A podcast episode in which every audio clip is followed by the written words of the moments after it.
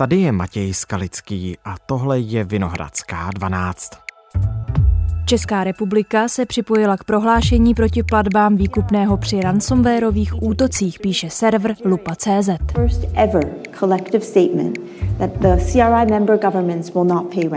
Kyberútoků přibývá zkušenost. Univerzita obrany není jediná univerzita, na kterou zautočili. Víme je důležité si říct, že jsou to zločinci. To znamená, nemáte jistotu, že tu dohodou, kterou s vámi uzavřou, takže ji dodrží. Výkupné kyberzločincům neplatit shodlo se přes 40 států světa a Česko mezi nimi. Jak důležité a jak moc závazné je tohle prohlášení? Co to vůbec je ransomware a proč stále používáme hesla jako 1, 2, 3, 4, 5? Probírám s Janou Magdoňovou, spoluautorkou rozhlasového pořadu Antivirus. Dnes je čtvrtek 9. listopadu. Ahoj Jano, vítej ve Vinohradské 12. Ahoj Matěj. Česko se připojilo, je to pár dní zpátky, k mezinárodnímu prohlášení proti placení výkupného kvůli takzvaným ransomwareovým útokům. Jak silný je to závazek? Je to spíš velmi silné gesto. Uh-huh. Je to signál pro ransomwareové skupiny, že se státy spojují, že to nebudou platit a že to pro ně nebude tak jednoduché na ně útočit a hlavně po nich chtít výkupné. Mm-hmm. A není to nic závazného, neznamená to, že když nějaký stát zaplatí, tak eh, že by dostal nějakou pokutu nebo tak, to určitě ne. Ale je to poprvé, kdy tolik států, to podepsalo přes 40 států na světě, se takhle spojilo jednotně a podepsalo tento dokument a zhodlo se, že nebudou platit výkupné. Platí to ale jenom pro státní instituce. Jo. Netýká se to soukromých společností, jednotlivců a tak dále. Znamená to, že státní instituce nebudou platit výkupné hackerům. To, že Česká republika patří mezi těch 40 států, je z pohledu kybernetické bezpečnosti tedy dobrý signál. Je to dobře, že jsme v této společnosti? Samozřejmě je to dobře, ale není to nic převratného, hmm. protože Česká republika dlouhodobě se staví proti placení výkupného. Národní úřad pro kybernetickou a informační bezpečnost dlouhodobě nedoporučuje platit výkupné.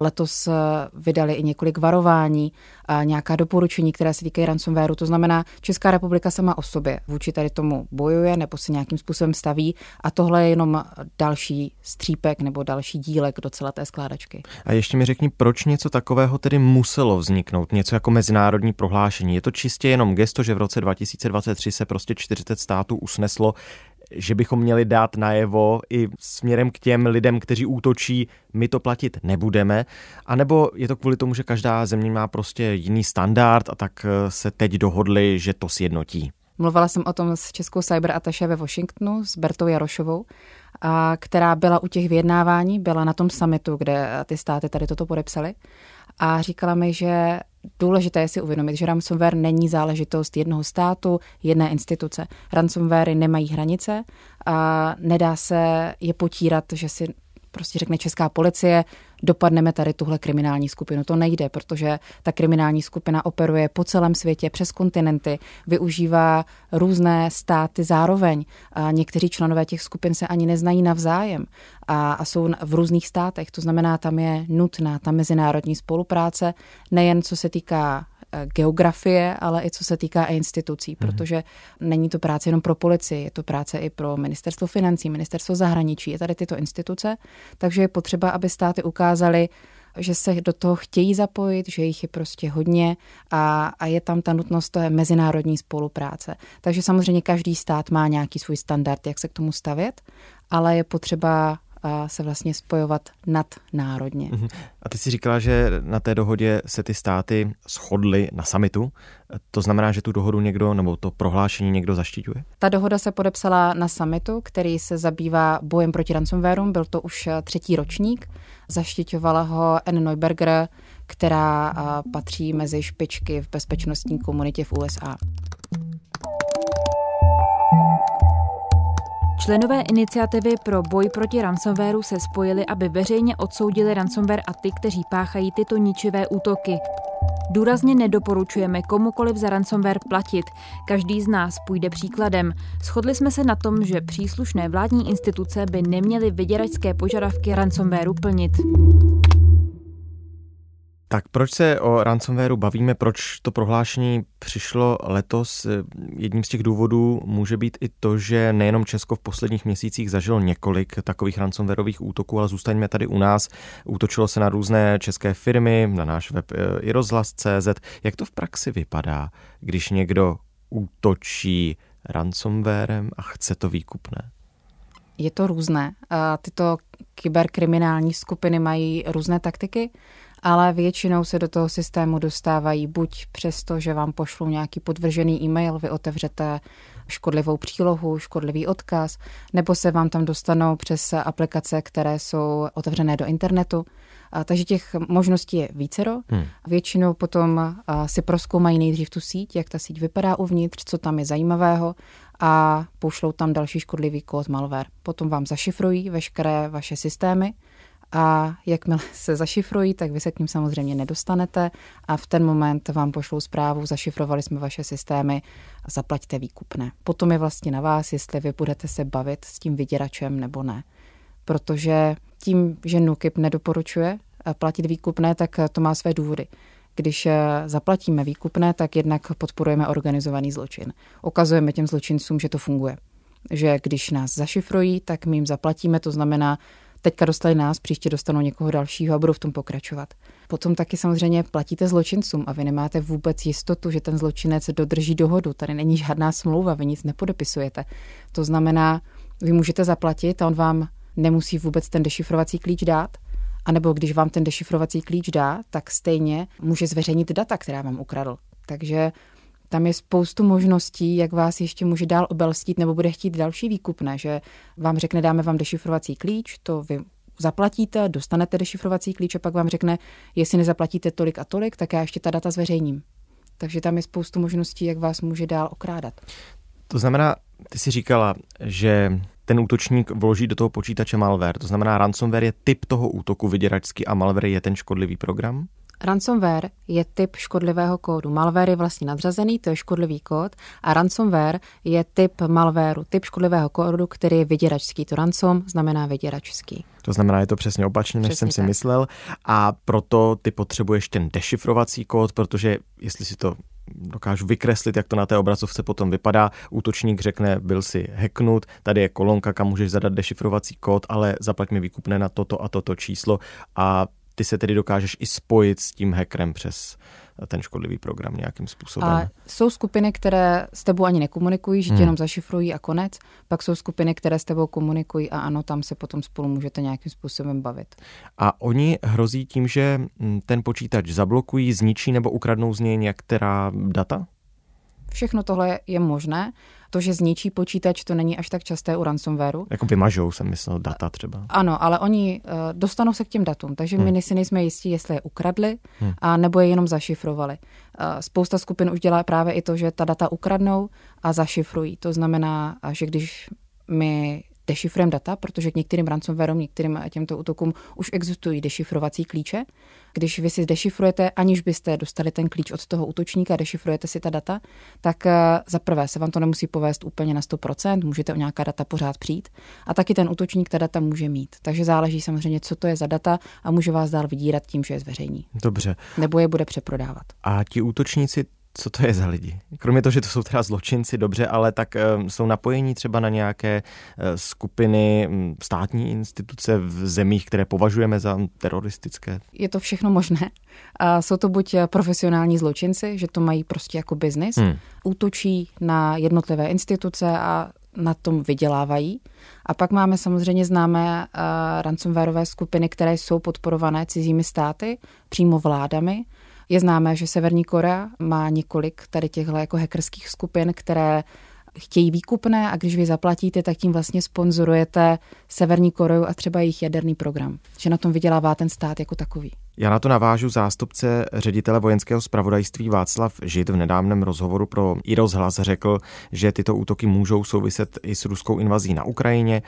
Doslova řekl, v souvislosti s Ukrajinou jsme zachytili pokusy o prolomení hesel u několika vládních institucí a energetického segmentu ze strany cizího státního aktéra. Stejně tak jsme zaznamenali phishingové kampaně a ransomware, útoky na různé instituce. To znamená, tahle ta mezinárodně politická motivace, ta se objevuje v těch útocích běžně vážně? Může být a nemusí. Může to být opět zase jenom, že někdo si chce vydělat peníze. Citlivá data z e-mailů, ale i záznamy z porad. I to údajně uniklo ze serveru rektorátu Univerzity obrany v Brně, které se staly terčem hackerského útoku. Součástí uniklých dat mají být finanční výkazy, faktury nebo upozornění na bezpečnostní incidenty v síti univerzity. Je to 150 tisíc souborů, 10 tisíc z nich jsou dokumenty z katedry zbraní a munice. Jeden z těch velkých případů ransomwareového útoku byl letos na Českou univerzitu obrany. Bylo to letos v září. Kyberútočníci, kteří v září napadli Brněnskou univerzitu obrany, vyhrožují, že dokumenty zveřejní, pokud nedostanou zaplaceno. Je to několik týdnů zpátky. Ten případ nakonec řešilo i státní zastupitelství. Městské státní zastupitelství v Brně potvrdilo, že se případem zabývá od 15. září. Od té doby běží klasické prověřování, to znamená, že budou prováděny úkony k objasnění eh, tohoto trestného činu. Jak to dopadlo? Ještě to nedopadlo, stále pokračuje vyšetřování, máme velmi málo informací. A tady k tomuto případu my se vlastně díváme jenom ze vnějšku, jak to vypadá, hmm. protože na Univerzitu obrany zautočila skupina Monty, nebo se k tomu přihlásila. A ta zveřejňuje, ne jak to vypadá, ale zveřejňuje data, zveřejňuje zprávy pro tu univerzitu na internetu, že si to běžně můžete dohledat. Takže my jsme viděli seznam dat, která oni nebo seznam souborů, které hmm, ukradli. Hmm, hmm. Neviděli jsme obsah těch souborů, takže jenom názvy vlastně, co, co by mohl být obsahem toho balíčku. A už těch názvů bylo poznat, co tam zhruba asi může být. Přesně tak, z něčeho po to poznáte. Ale ještě nebylo jistota, že, že reálně ta data mají. Hmm. Pouze zveřejnili nějaký seznam. A později, když bylo vidět, že univerzita nezaplatila, protože vyzvala samozřejmě ta skupina Monte, vyzvala univerzitu, aby zaplatila výkupné. Podle všeho zatím nezaplatila, protože začaly postupně zveřejňovat data. Takže my už jsme se dostali k několika balíčkům těch dat. Zatím eh, nezveřejnili nic eh, extrémně citlivého. Jsou tam nějaké fotky z plesu, pár adres zaměstnanců, uh-huh. ale není tam nic extrémně citlivého. Ale to neznamená, že to v těch uniklých datech nemusí být. Potom ale se stala věc, která nás poněkud překvapila, protože skupina Monty stáhla veškerá data, která zveřejnila o univerzitě obraně. Nejdřív jsme si mysleli, že to není třeba chyba, která se stala v tom systému, hmm. ale ostatní data dalších obětí té skupiny jsou stále zveřejněná. To znamená, týká se to jenom univerzity obrany. Takže pak eh, je několik teorií, proč se to stalo. Jakože třeba zaplatit nakonec mohli? Teoreticky, ale mohlo tam být Nechci daleko... nikoho obvinovat, ale... Rozumím, zatím nemáme rozhodně žádné zprávy, hmm. že by zaplatili, jo, to rozhodně hmm, nemáme. Hmm, hmm, A, a tím, jakým způsobem NUKIP eh, apeluje, eh, že se nemá platit výkupné, tak eh, si myslím, že státní instituce by měla poslouchat. Český kyberúřad, to znamená, tam ty motivace můžou být i jiné. Můžou být třeba, že skupina Monty chtěla mít větší pole pro vyjednávání, protože jak začnou zveřejňovat data, tak už ten prostor pro vyjednávání a pro zisk toho výkupného se samozřejmě zužuje. Nebo třeba když se koukneme na jiné skupiny, jak fungují, tak skupina Lockbit, eh, která napadla britskou poštovní společnost Royal Mail, tak eh, je začala vydírat i tím, že zveřejnili komunikaci mezi právě tím vyděračem a mezi eh, tou službou. Takže vlastně je to další krok, jak můžou útočit na tu instituci. Ale co je přímo důvodem, proč Monty stáhl tyto data, tak to zatím samozřejmě nevíme a univerzita, ani policie, ani státní zastupitelství o tom nemluví. A Monty to je právě jedna z těch nadnárodních eh, skupin hackerských, nebo oni se i ví, že je právě napojena na nějaký konkrétní stát? O skupině Monty to až tolik nevíme. Hmm. Víme o skupině Conti. Conti, Monty. Ano, Monty Conti, protože skupina Conti ta eh, fungovala dříve tam ta je docela dobře z, zmapovaná, protože se mezi sebou pohádali mm-hmm. a, a jeden z členů potom začal zveřejňovat veškerou komunikaci té skupiny. Takže e, o této skupině se toho ví hodně mm. a pohádali se, když začala válka na Ukrajině, mm. a, tak skupina Konty se a, e, přiklonila na stranu Ruska a někteří členové minimálně ten jeden s tím nesouhlasil, proto začala zveřejňovat ty dokumenty a skupina se rozpadla. A Dává se tušit, mám informace, mluvil o tom například eh, Boris Mutina z firmy Excelo, že skupina Monty jsou vlastně následovníci tady té skupiny Conty, jo. ale nevíme o nich nic a je velmi složité vlastně dostupovat, co za lidi tam je, protože hlavně i celá ta skupina si nemusí znát kompletně. Tam může být třeba jenom deset nějakých klíčových eh, členů té skupiny a zbytek můžou být eh, nejatí programátoři. Že? To můžou být rozesedi po celém světě, tak Přesně ne? tak. Nemusí to být nějaká konkrétní místnost, nepředstavujeme si, že sedí někde spolu ve sklepě kanceláři. nebo v kanceláři. Ty jsi zmiňovala, že Národní úřad pro kybernetickou bezpečnost, ten český NÚKIP, dopředu varuje před tím, aby se z hackery nevyjednávalo, aby se jim neplatilo to výkupné a taky dopředu varuje před těmi útoky. Jak o nich může vědět, respektive jak mohl letos v červnu tušit, že některé ty útoky přijdou a to varování vydal? Velmi často má informace právě od zahraničních partnerů. To je ten důvod, proč hmm NUKIP má své cyberataše, proč si pěstuje kontakty po celém světě, proč komunikuje s ostatními kyberúřady, s českými i zahraničními spravodajskými službami, takže se sdílí informace a díky sdílení těch informací jsou potom ty státy třeba schopné dopředu se sáhnout, dopředu varovat své instituce, že něco takového hrozí. Uh-huh. A ještě mě zajímala jedna věc, na kterou jsem se pozapomněl zeptat před chvílí, totiž výše toho výkupného, to se skutečně můžeme bavit o desítkách tisíc dolarů, stovkách, jde to do milionů. A třeba co víme o tom logbitu, jak jsem zmiňovala uh, uh, uh. s tím Royal Mail, tak to bylo, myslím, 80 milionů dolarů. 80 milionů dolarů? 80 milionů dolarů. Skutečně jako horentní vel, vysoké velmi, sumy. velmi vysoké sumy, ale hmm. co jsem zase mluvila s Robertem Schumanem uh, z té společnosti ESET, který říkal, že uh, vyjednáváním z hackery, uh, nebo s já bych asi nenazývala radši hackery, protože je to urážka hackerů s vyjednáváním s kyberkriminálníky. Dobře, kyberkriminálníci. Se dá ta částka snížit třeba i na desetinu, že mají zkušenosti nebo zprávy o tom, že, že opravdu se vyjednávat s nimi dá, ale pořád to nemění nic na tom, že výkupné se neplatí. Jak tomuhle předcházet? Ty jsi říkala, že jsou to záležitosti, které řeší státní zastupitelství, policie, ale ta prvotní ochrana by měla být už u těch institucí, když se budeme bavit o institucích, to znamená nějaké lepší zabezpečení té sítě. Jde třeba útok eh, na univerzitu obrany na vrub těch, kteří zajišťovali zabezpečení té jejich sítě? Zdá se, že ano, ale já se neodvažuji tady ze židle soudit, hmm. jak se tam ten útočník dostal a kdo za to může, to není určitě moje role. NOKIP zveřejňuje eh, několik cest, eh, jak se můžete chránit. Jsou tam takové ty klasické pravidla, jako měňte si heslo, heslo musí být opravdu jako dlouhé, musí být zabezpečené, musí být eh, unikátní. Další věc je, hlídejte si, které systémy máte vystavené do internetu, a těch je co nejméně, pokud vůbec tam nějaké musí být. Hlídejte si, kdo má administrátorská práva eh, ve firmě, protože je nesmysl, aby měl administrátorská práva každý zaměstnanec. Pak záleží na architektuře sítě v té dané instituci, že se to dá segmentovat, aby když napadnou jednu část, část, aby se to vlastně nerozlezlo hmm. do hmm. celé firmy. Takže je tam spoustu kroků, které se dají udělat, jak se chránit ale každý krok nebo každá věc něco stojí a pak se vždycky bavíme, kolik ještě do té bezpečnosti jsme ochotní dát a jestli se to vyplatí, protože nikdy nemůžete být stoprocentně ochráněni. Vždycky tam polemizujete a, a srovnáváte. Ale rozhodně neříkám, že české instituce jsou dobře zabezpečené. Jako dlouhodobě se v Česku podceňuje kyberbezpečnost. Uh-huh. A k těm heslům na to existují dnes už i třeba správci hesel, že si můžeš pamatovat jenom jedno heslo, ale ten program jich má v sobě x desítek, je to všechno automatické. To je taky něco, co by mohly české instituce eh, začít používat ve velkém, ne? Protože to může používat běžný člověk. Určitě to může používat běžný člověk. Problém je, že spousta lidí je líných a hesla je nebaví, takže často se na to vykašlou a dají si tam 1, 2, 3, 4, 5.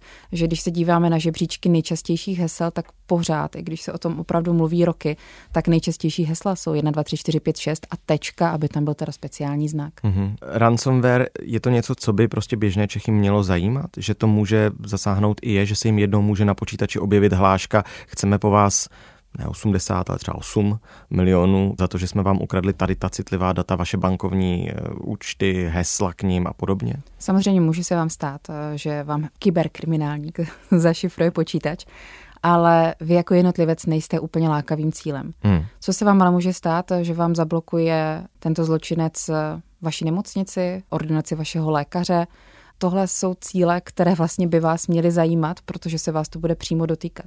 Takže obezřetnost je na místě ve všech případech i co se týká jiných útoků než jenom ransomwareu, protože to je jenom jeden konkrétní typ, který eh, kyberkriminálníci využívají, když chtějí ukrást některá eh, data. Pokud se budeme bavit o tom, co řeší policie, tak samozřejmě ransomware a tyto velké útoky, hmm. tak to je jenom špička ledovce.